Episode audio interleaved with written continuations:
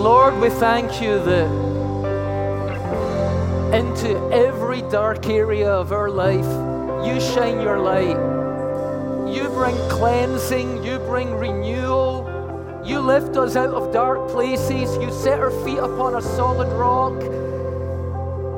Everything you do in our life is good. Every gift you give to us is good. You take all of our mistakes and all of our mess and you make something beautiful and wonderful and new and fresh out of it. We thank you, Lord. We open up our lives to you. We open up our church to you. This is your church. We are your people. Fill us with your light. Fill us with your love. Make us the people you want us to be, that you've called us to be. Change us, transform us, make us like Jesus, we ask. In his mighty name. And everyone who wants that, shout it out. Let's give the Lord a praise. Come on.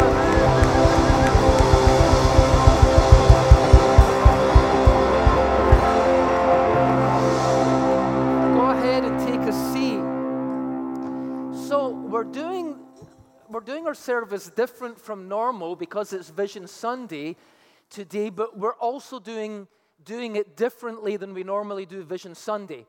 So quite often how Vision Sunday goes is the main thing that I will be sharing with you are like the goals that we set at the last Vision Sunday and how we've accomplished them, or at the very least made progress towards accomplishing them. And then the, we would share the next set of goals for the next season of the church's life not just, these aren't just arbitrary goals that we pluck out of the air. We believe that God has given us a vision and um, we set the goals in line with, with the, the overarching theme of that we feel the church is being led in. And so we, we share the next set of goals and, and what we want to accomplish in the church. And then after that, we normally just take up our vision offering. Now, if you're new to the church, maybe this is your first time or second or third, and today we're going to be asking people to give a lot of money, and you might think, oh no, this is one of these churches that are always asking people to give a lot of money. I promise you, we only do these Vision Sunday services twice a year. And in fact, for a number of years, we played down money so much that we never even mentioned it. We just took up the offering and never said anything. And after a while, people were saying, why should you give in the offering? And, how, and so we, ha- we actually had to like do a course correction and do occasional little offering talks to explain to people some of the, the lives that are impacted and the ministries that are launched through people's generosity. So we actually have a little bit of a history over the last few years until recent times of playing down the offering so much that it was like we, we need money, you know, and we're not telling anybody about it. and um, but with the exception of our Vision Sundays when we do, and so today I will be unapologetically asking for money because I'm not asking it for me; I'm asking it for us, right? It's kind of like. Um, it's kind of like you know, you, you know, once your kids become teenagers and start earning money, you know, it's kind of like maybe you can contribute a little into the pot here, you know? And so we are the family of God. And now, so I said we're doing it differently. This is how we're doing it differently. Normally, I talk about the offering at the very end. I'm about to talk about the offering right now. I'm going to do a little mini offering talk right now.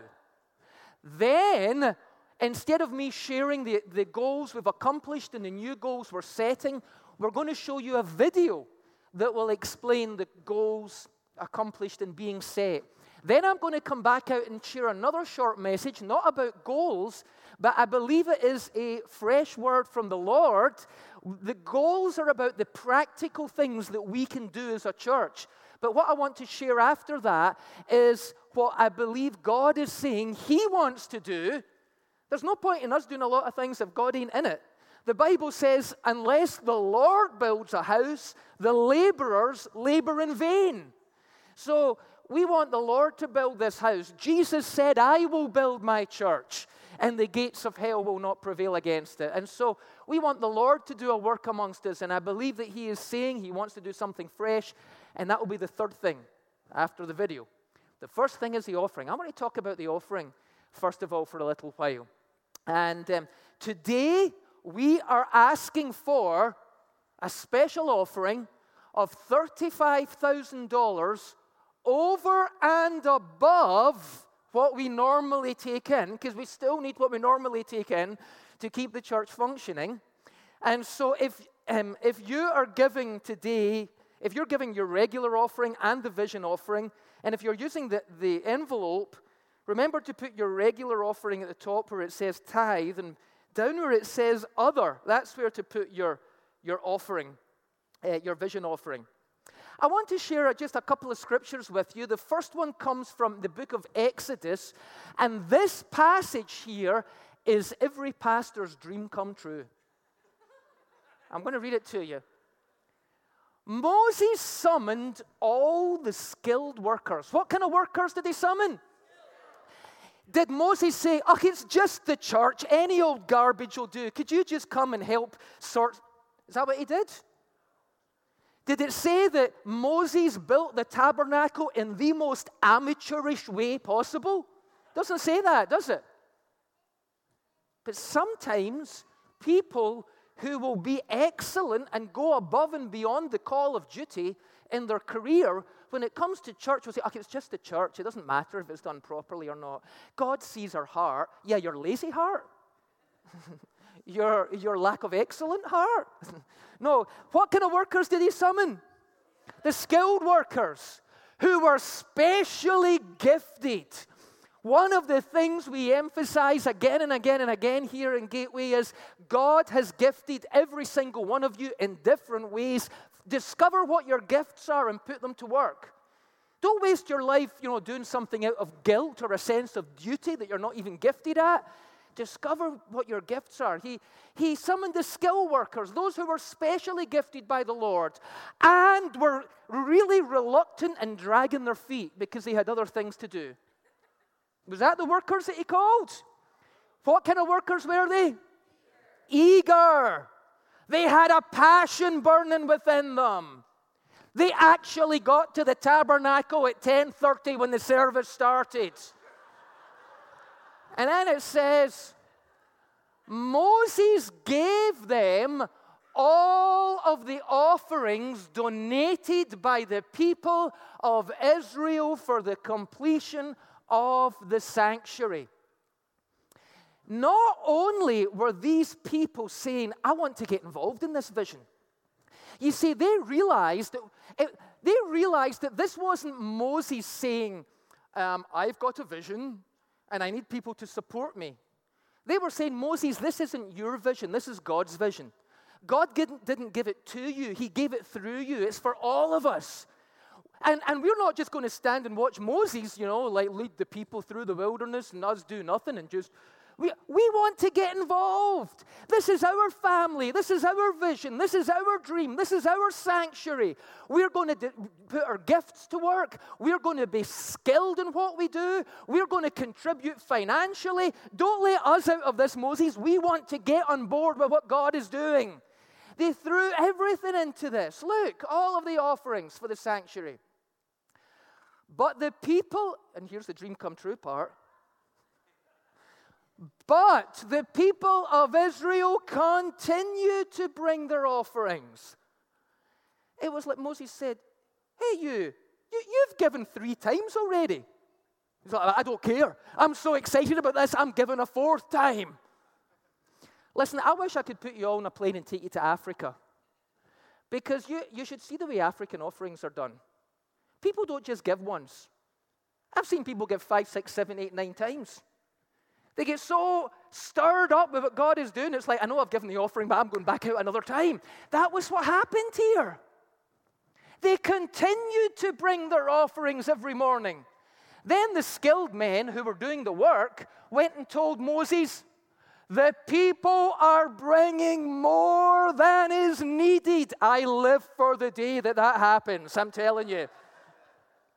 The people are bringing more than is needed for the work which the Lord commanded to be done.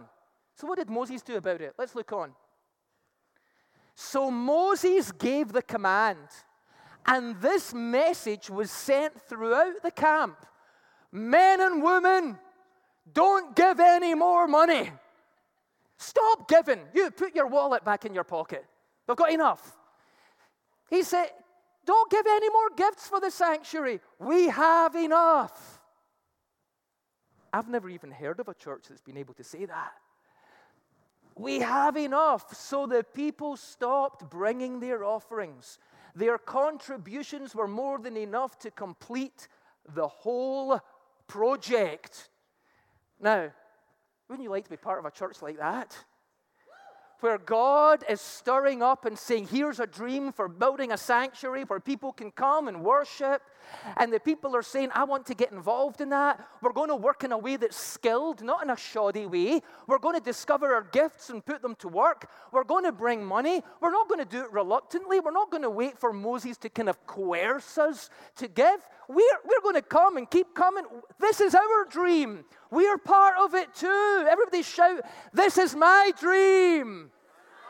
I'm part of it too. And so the, the overwhelming thing was that here that the people were eager to give. That completely fits with what the Bible says should be our attitude in giving. It tells us this in Second Corinthians. The Apostle Paul says this. Put up 2 Corinthians. I wanted to make sure that the financial gift you promised is ready. But I want it to be a willing gift, not one given grudgingly. It's not, it's that time of year again. Suppose I should really support the church. Why do they always do it the month before Christmas? I mean, really, come on. No, I want it to be a willing gift, not one that's given grudgingly. Remember this. And he's saying, look, you're given the gift because you believe in the dream and you want to see it come to pass. That's your motive. But actually, it's even beneficial for you to give. Whatever a man sows, that shall he reap. Jesus said, Give, and it shall be given unto you. Good measure, pressed down, shaken together, and running over. And he says, Look, a farmer who plants only a few seeds will get a small crop. But the one who plants generously will get a generous crop. And then he says this that eh, you must each decide in your heart how much to give. Over the last two or three weeks, we've been saying Vision Sunday is coming up soon. The only thing we are asking everybody to do is prayerfully before God consider what you can give within your own heart and let God lead and guide you.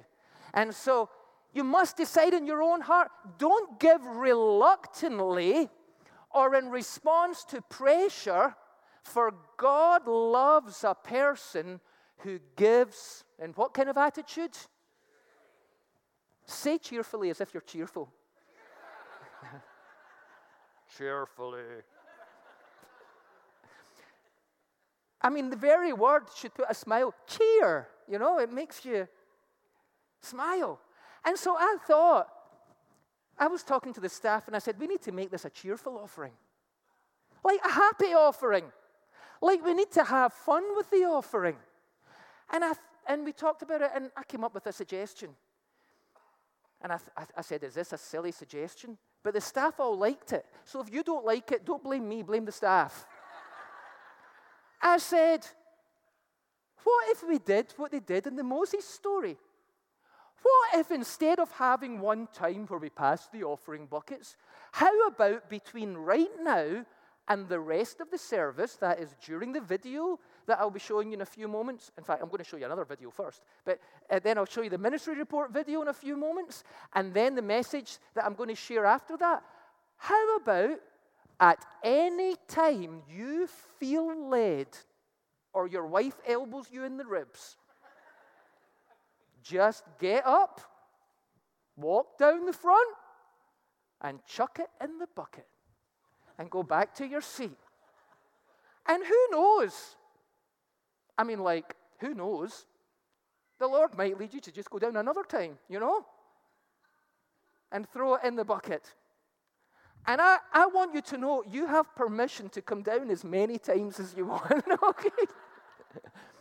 I said we were asking for $35,000. We asked the board and the staff to email our bookkeeper to indicate how much they were going to give today, just to give us an idea. And also, a few people gave early. See that $35,000? We've already got $8,000 of it, people. and the service hasn't even started. the offering hasn't even started. Listen, put, that, put the next quote up. I've got a little quote to share with you. When you have a dream in your heart, one that will bring joy to others, and you have faith that it can be accomplished, and a partner to help you accomplish it, no dream is too big. When you've got a dream in your heart, and I'll tell you, we've got a dream for this church. I believe it is a God given dream. And it's a dream that will bring joy to others. And we've got faith that it can be accomplished. And together we are partners, going to work together in a skilled way, using the gifts that God has given us and contributing financially towards it. No dream is too big. Now, I'm going to show you a little video here. This isn't a ministry video. And maybe you've seen it because it did go viral a couple of years ago. But this video was about a young guy.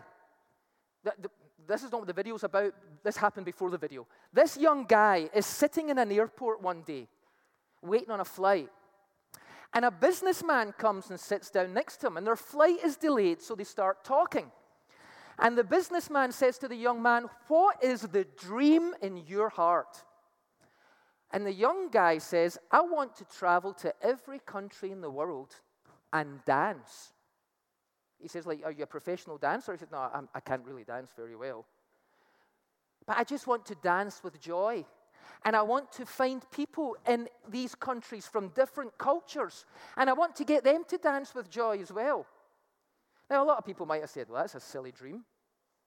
But you know what the businessman said? I will be your financial partner. When you've got a dream in your heart that will bring joy to other people, and you've got the faith that it can be accomplished, all you need is a partner. And the businessman said, I will be your financial partner. And I want to show you the result. Play that video.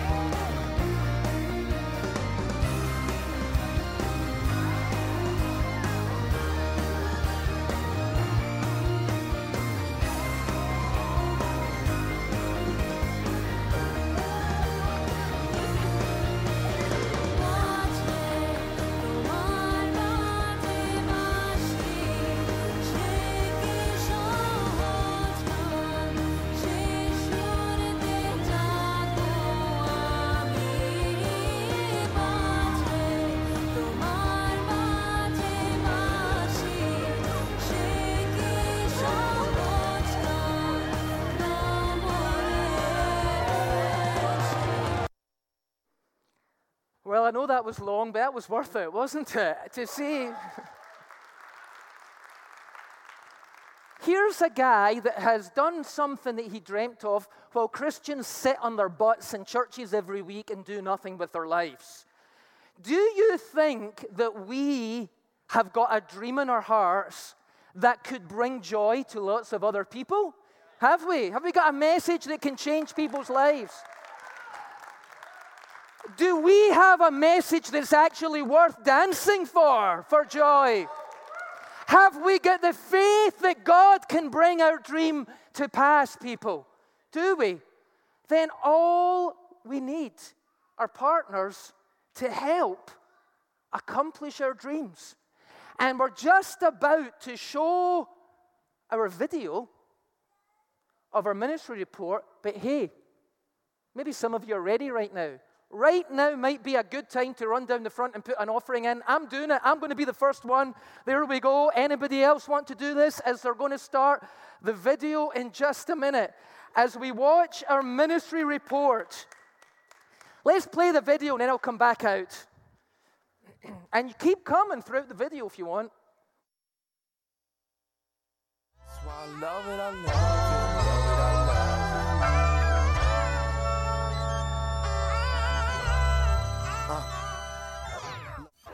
On a Vision Sunday, we get the opportunity to be able to look back and celebrate everything that God has done in our midst. But as well, we get to look to the future in anticipation of what God is still going to be doing. So, a few things as we look back and celebrate that we want to be able to highlight. The first is, is that we finished the foyer upgrade. This has enabled us to be able to host our overflows and our big events in our Sunday morning, and as well with our seminars, our equip, and some of our big events and rentals. As well, in our continued partnership with our community league, we are able to move forward in actually seeing a community garden on our land. This has enabled the community to come to us to be able to utilize the space and for us to be able to serve our community. As well, we have so much to celebrate what's going on inside of our Sunday morning service. A few things, the highlights are we had 11 child dedications alongside their families and 48 baptisms.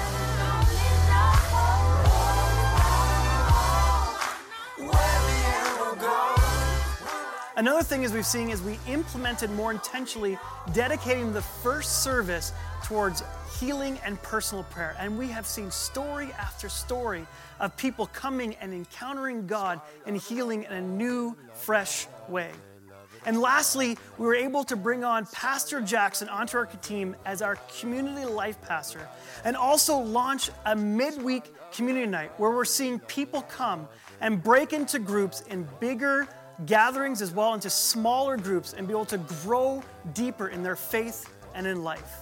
And lastly, because of your generosity, we received $35,000 at our last vision offering, $5,000 which we were able to send to Watoto and their ongoing work in Africa, and we collected 565 pounds of food for the food bank. So thank you so much, Gateway. The future is in good hands.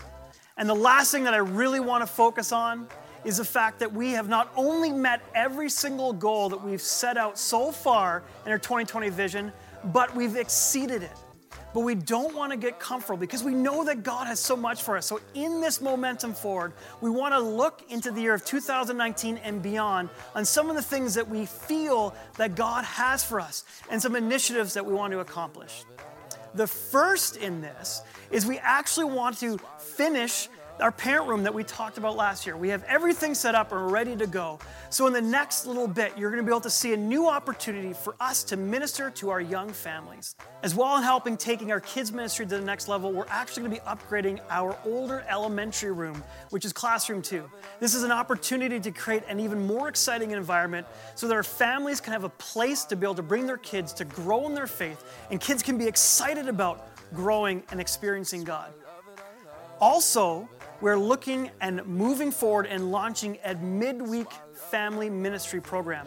There's going to be a place for kids in the midweek alongside our midweek program to grow in their faith, as well as parents coming alongside, growing in their faith, and learning to lead their families spiritually. Another exciting thing that's happening, and you've seen it and we've talked about it, is our For Edmonton movement. We have a growing team of people who are passionate in seeing the church outside the walls serving our city of Edmonton. And so that team is growing. We want to put a lot of energy behind that. And also, we're wanting to move our prayer and healing service from one Sunday a month to two and seeing this more intentional movement of people interacting and experiencing God in a supernatural way. And the last two things that we're excited about moving into 2019 is our creative arts department is actually looking at recording and releasing its own music by this summer. And also that we are taking Canada Day as a new major big day and taking it to the next level. So we are so excited for what God is going to be doing in the year of 2019 and beyond. And so we need you to continue to partner with us in this. So at this point, this would be a perfect opportunity that if you have your pledge card ready or your vision offering, that you would come down to the front and partner with us financially in this. So I invite you to do that right now.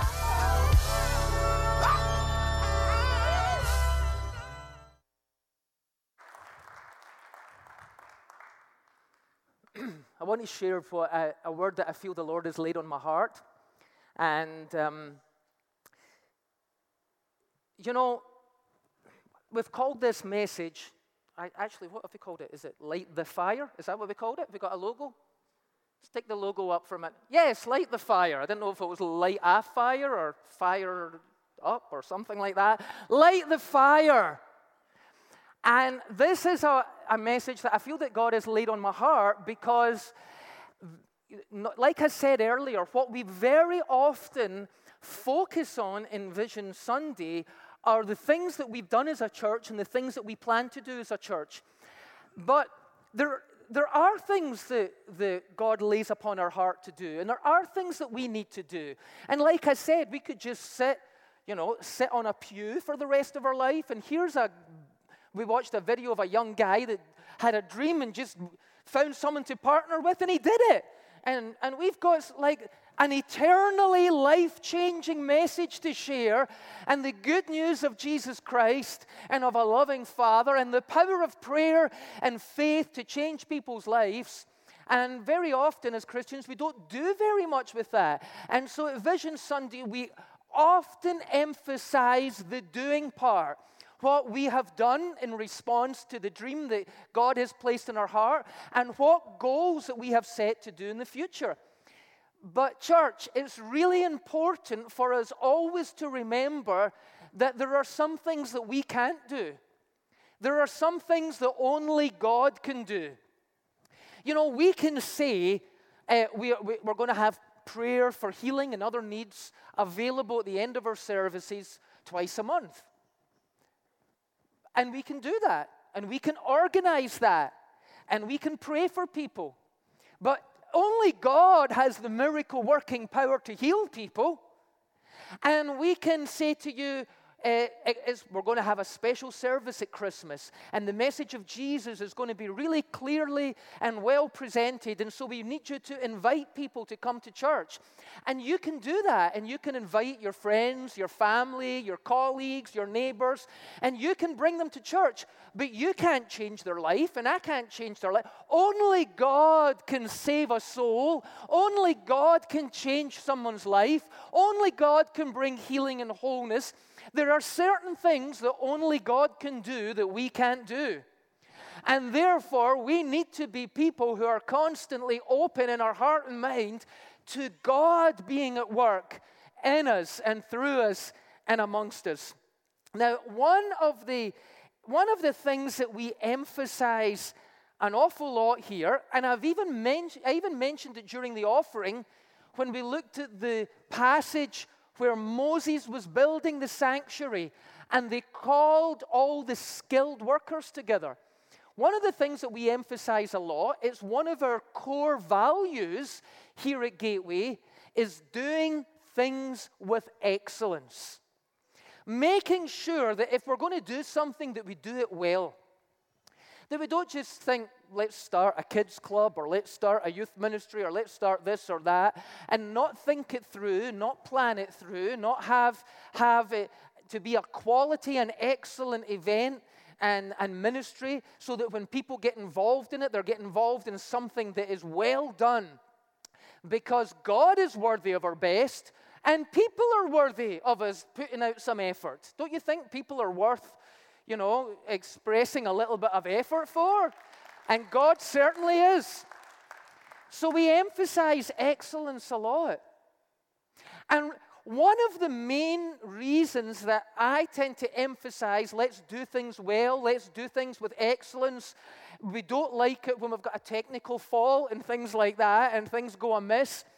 It's not because we are perfectionists, because that is actually an issue that often you need to be set free from because you don't find any joy and happiness in life when you're like that. It's not to do with being a perfectionist, it's to do with this See when things aren't done well.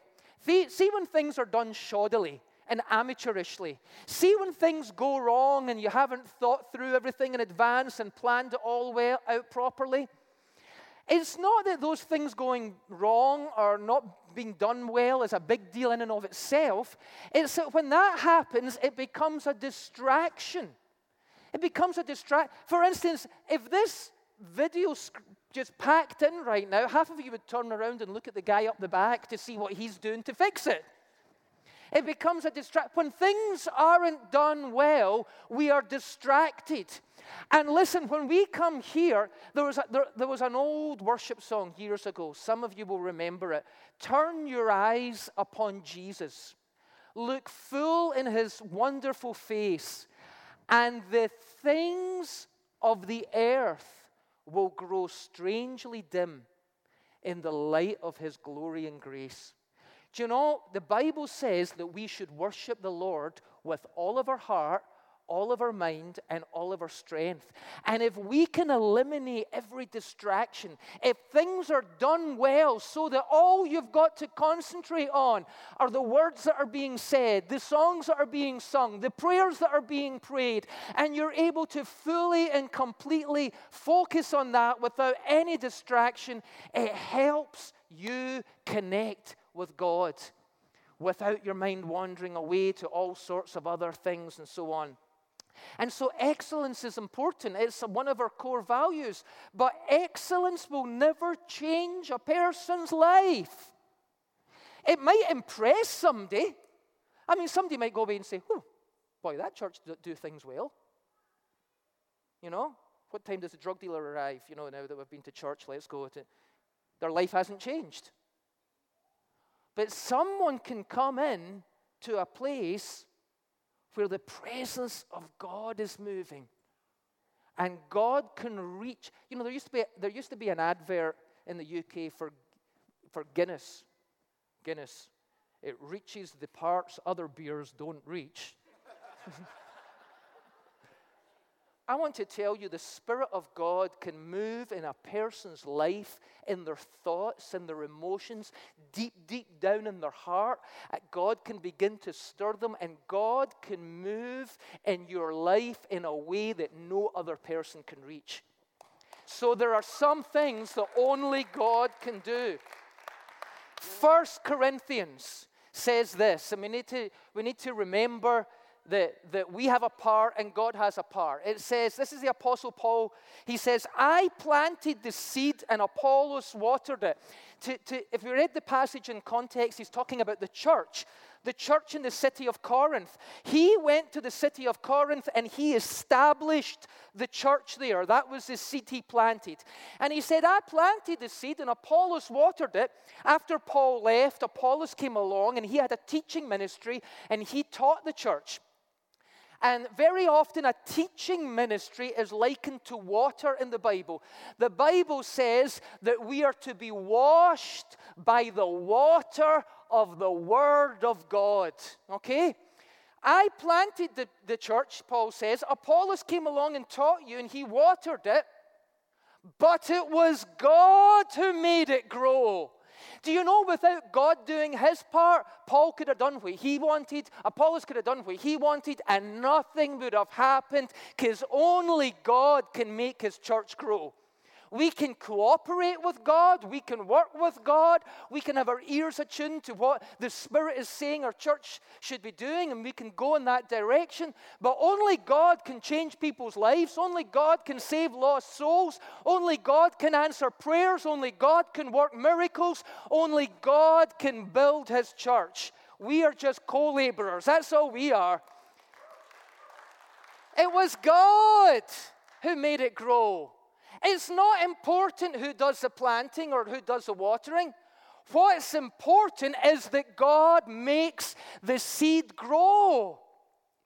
And then he says, the one who plants and the one who waters work together with the same purpose. Everything that we do, whether we're giving money in the offering or whether we are uh, lead, you know, playing musical instruments or helping with the kids or serving on the board, we're all working together with one purpose.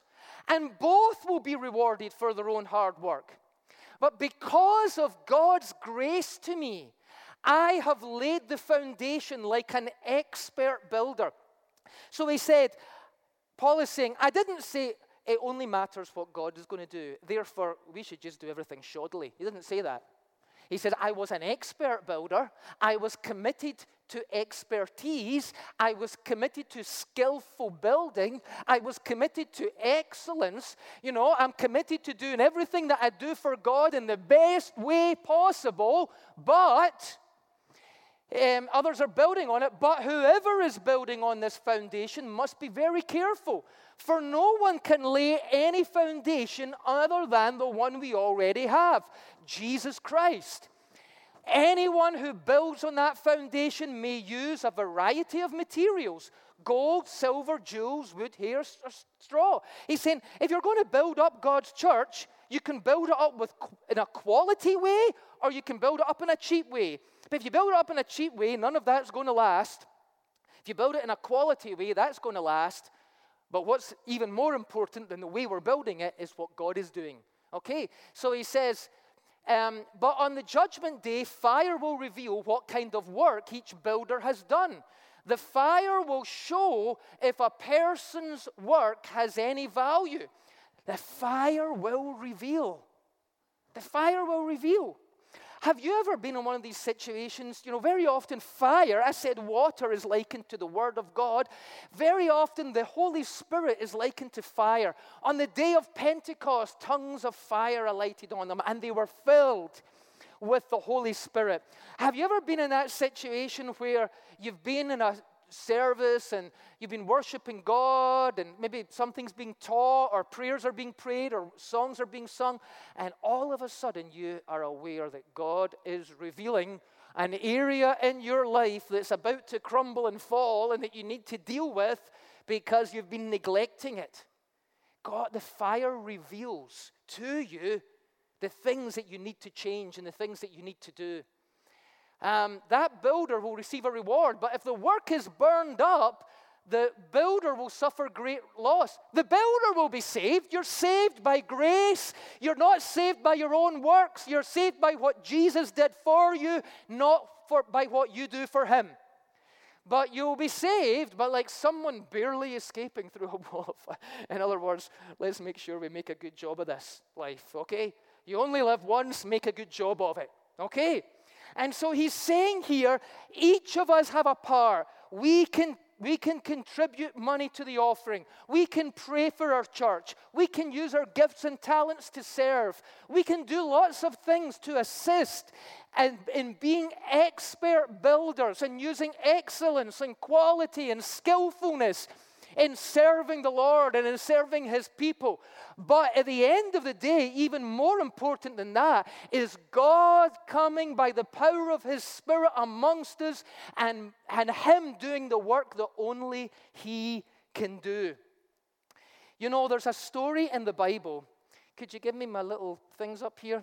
There's a story in the Bible of the prophet Elijah. And it was a time in Israel's history where um, evil rulers had got into power, King Ahab and Queen Jezebel, and they were passing laws to make it difficult and almost impossible for the worshippers of the true God to continue, and they were importing all of these pagan religions and persecuting and even killing um, the prophets and so on. And they filled the country with people called the prophets of Baal, like warlocks or something like that, if you like. And they were like running the new religion. And Elijah, God speaks to Elijah and he says to Elijah, I want you to go up to Mount Carmel and I want you to challenge the prophets of Baal. And so he goes up and he does that. And he says, and all the people are gathered there. And he says, People, this is what we're going to do. The prophets of Baal are going to build their altar. And they're going to put the sacrifice on it. And I'm going to build an altar for the true God, the only God, the creator God over here. And I'm going to put a sacrifice on it. Then they're going to pray to Baal, and I'm going to pray to the true God. And the God who answers by fire is the true God, and we will all worship that, that God. So everybody thought, oh, exciting, let's do it. The prophets of Baal were a bit nervous, but the people were up, up for it, you know. So the prophets of Baal built their altar. And the Bible says they, they began to pray to Baal, oh, Baal, send your fire, and all this. And then they began to dance and dance and dance round, and they got themselves into a frenzy trying to get something supernatural to happen, and nothing was happening. And Elijah was just standing over here throwing out insults. Where is he? Maybe he's gone on vacation, he would say to them. And they would try even harder to get Baal to do something, and nothing would happen. And then they would say, Perhaps he's at the bathroom relieving himself. Do gods go to bathrooms? And things like that. And they're getting really in a tizzy. And then once they're done with it, Elijah very specifically and skillfully rebuilds the altar to the Lord, which has been torn down. And the passage tells us that he takes his time and does it properly. He doesn't just throw any old altar together. There is a part that we play in working as co laborers together with God. And that was what Elijah did. It tells us that he followed the stipulations in the law of Moses and he took 12 stones. I've got four here for time. But he took 12 stones and he carefully built those 12 stones into an altar in the manner that it was laid out in the law of, of, Moses. He built the altar skillfully and carefully and with excellence because that's what we should do. We can't make the fire come, only God can answer by fire, but we can build. And that is what we have been doing over the last few years, church. We have been seeking to gradually and continue, and we'll continue to do that, make sure that we improve the things that we do. It's called a service because we're here to serve people. And so we are serving children in the children's ministry. We're serving young people in accelerate youth. We're serving everybody in our Sunday morning services and so on. And so we, we're going to serve everybody and serve the Lord with all of the skills, all of the gifts, uh, all of the care and excellence that we should. But we will also acknowledge that that itself is not enough. We need the presence and the power of the Spirit of God in our midst, church. We need God to move in our midst. And so he builds the altar. And then he got a sacrifice, a young bull, it says, and he put this young bull in top. Aren't you glad we don't live under the Old Testament? You didn't have to slit a sheep's throat this morning when you came to church. Do you know the Bible says in the New Testament, we're the sacrifice? It says, Bring your life to God as a living sacrifice. That is your act of spiritual worship, it says, when you give your whole life to God. It's as a living sacrifice, it's a form of worship. It says in the book of Hebrews, we bring to God the sacrifice of praise, the fruit of our lips that give thanks. That's what it says in the English. Do you know what it actually says in the original? The young bullocks of our lips. But that figure of speech means nothing in English, so the translators have to make it make sense. The young bullocks of our lips, the fruit of our lips. You see, they offered a young bullock as a sacrifice. And what they're saying is, now, when we sing our praises to God, that's instead of a young bullock. That's our sacrifice. Sometimes it's not praise that's coming out of our mouth like a young bullock. Sometimes it's just a lot of bull that comes out of our mouth. And the fire of the Lord can even deal with that. He put wood on the altar, he put the bull on the altar, and then it says he dug a trench round the altar, a Martin trench, a Pastor Martin trench. He dug a trench round the altar. And then it says he got buckets of water and he poured it, shh, shh, poured it all over it until the trench was full of water. So the, the, he, with excellence, built an altar. He put on the proper sacrifice. He, the water of the word was all, there was teaching and teaching and teaching. And then he stood back and he said, Lord, can you send the fire? And here's what it says in First Kings it says this Immediately the fire of the Lord flashed down from heaven, and it burned up the young bull, the wood, the stones, and the dust, and it even licked up the water in the trench. Listen, when God moves amongst us, if we could get fired up with the Spirit of God, church, if we could let God fill us with this fire, I'm going to tell you, the fire of God deals with everything. It de- Oh, but you don't know me, Pastor. My heart is cold and hard like stone. The fire of the Lord melts all the stones. Oh, but my spiritual life's like dry dust. It said the dry dust get burned up by some fire. It burned up the dry dust. Uh, but you don't know how much bull I've got in my life. Oh, the bull in your life gets burned up when the fire of the Lord falls. It's the fire of the Lord we need, church. It's the fire of the Lord we need. And I need to say this I, am not talking about let's work ourselves up into some kind of spiritual intensity using human effort. I'm going to get, I'm going to get passionate for God. I'm not talking about that. When people do that, they burn themselves out. People get burned out. But when God's fire comes, it doesn't burn you out. It burns you up, but it doesn't burn you out. When Moses saw a burning bush, look what it says in Exodus. It says in Exodus, the bush was aflame, but it was not consumed. It didn't burn out. It wasn't finished after the fire. The fire was fueling it, it was not destroying it. And I believe that God wants to move in this church in a new way by His Spirit. And I'm going to tell you something, folks. I don't want to be like, I don't want to be presumptuous here. I know that sometimes God shows you dreams and shows you things, and you think that they're going to happen in a certain time, in a certain place, in a certain way. And then when they come to pass, they, you think, oh boy, that happened so m- much differently than I thought. So I don't want to get presumptuous here. But I do want to share two quick things with you. Before I came to Canada, um, I had a, a, maybe about a year and a half before I came, I had a, I was praying one night and had an incredibly powerful spiritual experience that I don't really talk about very much. And in, in this, because it was so sacred and personal to me, but I saw things that I would, that I would see in my future.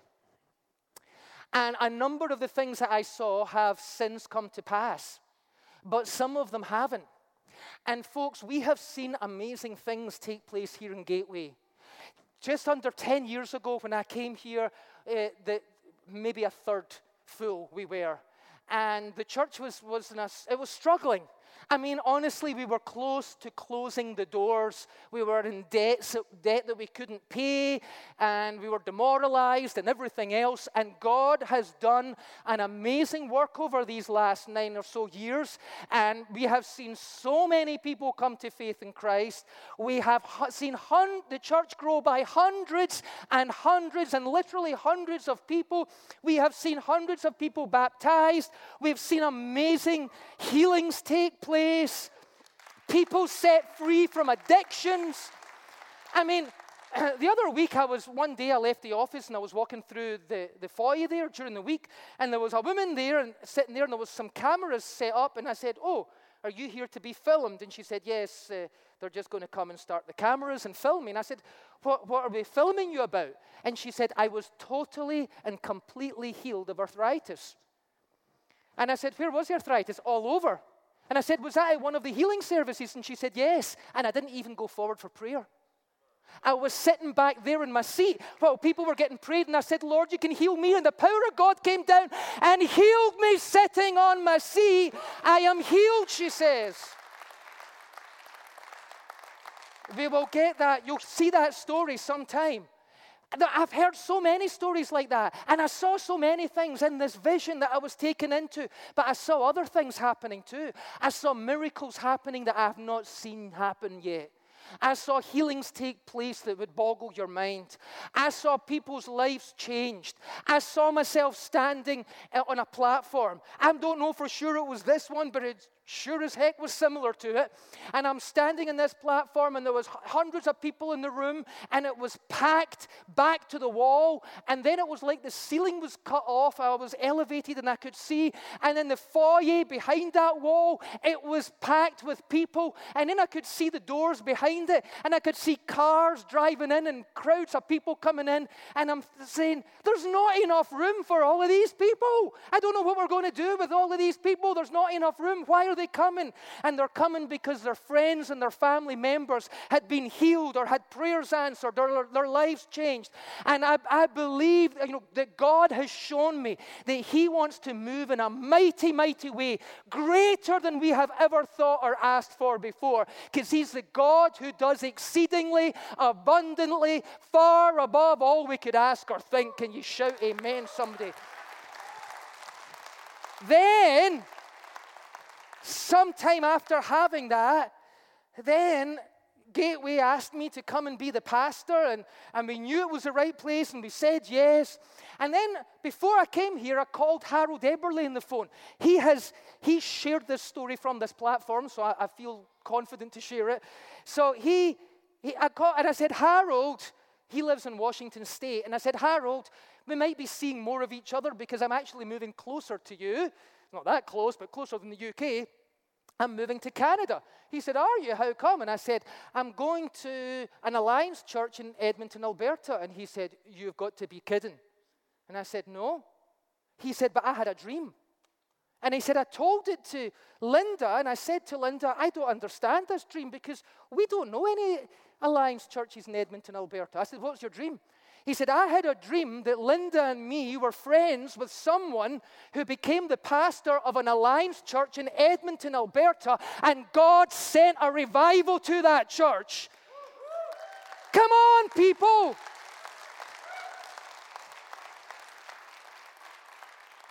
Now, you might say, well, maybe that wasn't for, maybe that was for Beulah Alliance. Well, the Bible says that all of God's promises are for all of God's children. So I name it, claim it in the name of Jesus. It's for us as well in Jesus' name. Send a revival, Lord. Send the fire. Send the fire. Do you know how, do you know how God sends the fire in a church? It's not like a lightning bolt's going to come out and strike in the middle, and everybody's going to start dancing like that video. the fire's inside us, people. The fi- you need to get fired up. You need to get fired up, and I need to get fired up. Last verse, look at the last verse. Oh, I'm way over my time. I remind you to fan into flame the gift, the spiritual gift God gave you by the laying on of hands. Now, that could be taken two ways. Maybe you got the gift by the laying on of hands, or maybe you're fanning it into flame by the laying on of hands. For God's Spirit that is given to us does not produce fear and timidity. Oh, I wonder, I, I wonder if I could just lift a little hand during the worship. It's my personality. I'm timid. Well, get the fire of the Lord in you. And you won't be lifting up a wee hand, you'll be dancing a jig on the chairs and shouting, Jesus is alive and he's worthy of all my praise.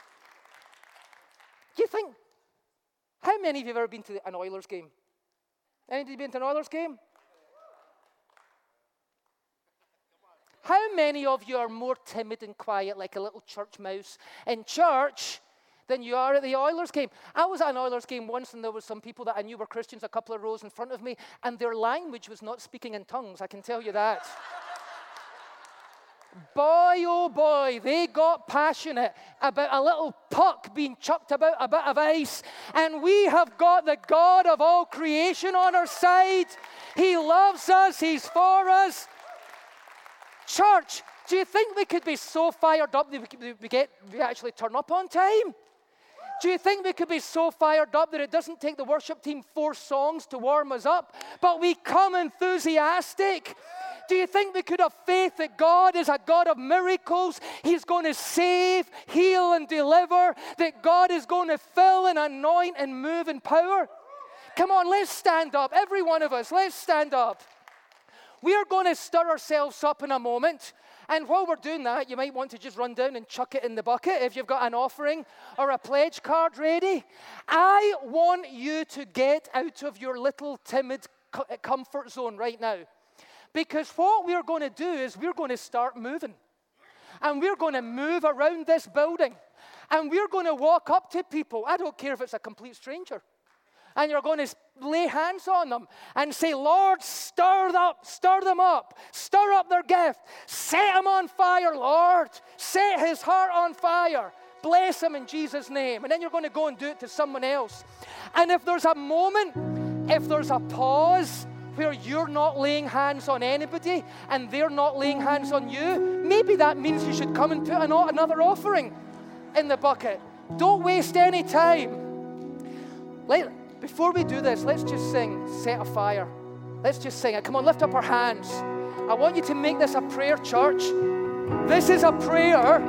We are asking God. I feel that God is saying, I want to light the fire. And we're responding by singing, Set a fire deep in my soul. Let's sing it. Set a fire down in my soul that I can't contain and I can't control. I want more of you, God, and I want more of you, God. So set a fire down in my soul that I can't contain and I can't control. I want more of you, I want more. So set a fire to set a fire down in my soul that I can't contain and I can't control.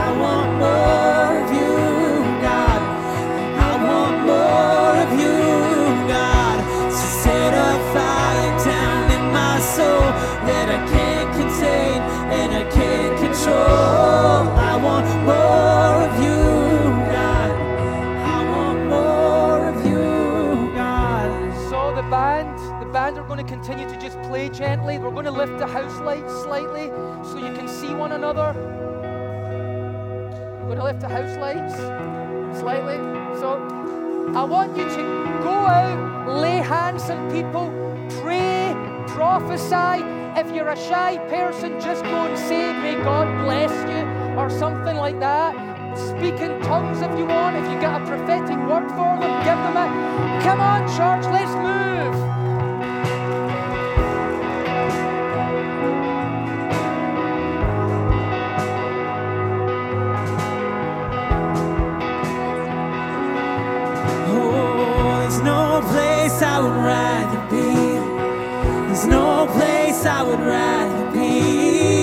There's no place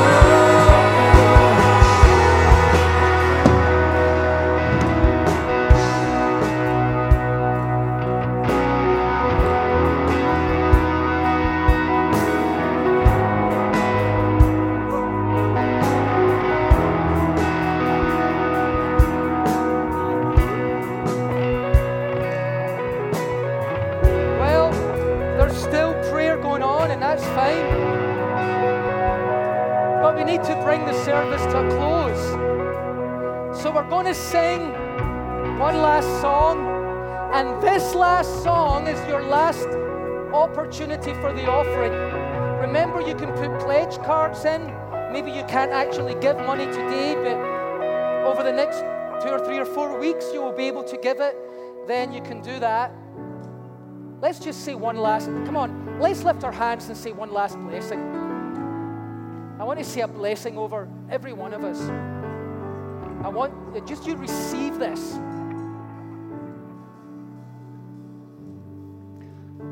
May the grace of our Lord Jesus Christ, the love of God, and the passion fueling fire of the Holy Spirit fill each one of us now and forevermore. In Jesus' name, amen. Amen. Stop it. So, maybe give another offering before you go. That's all I can come up with. Amen. God bless you guys.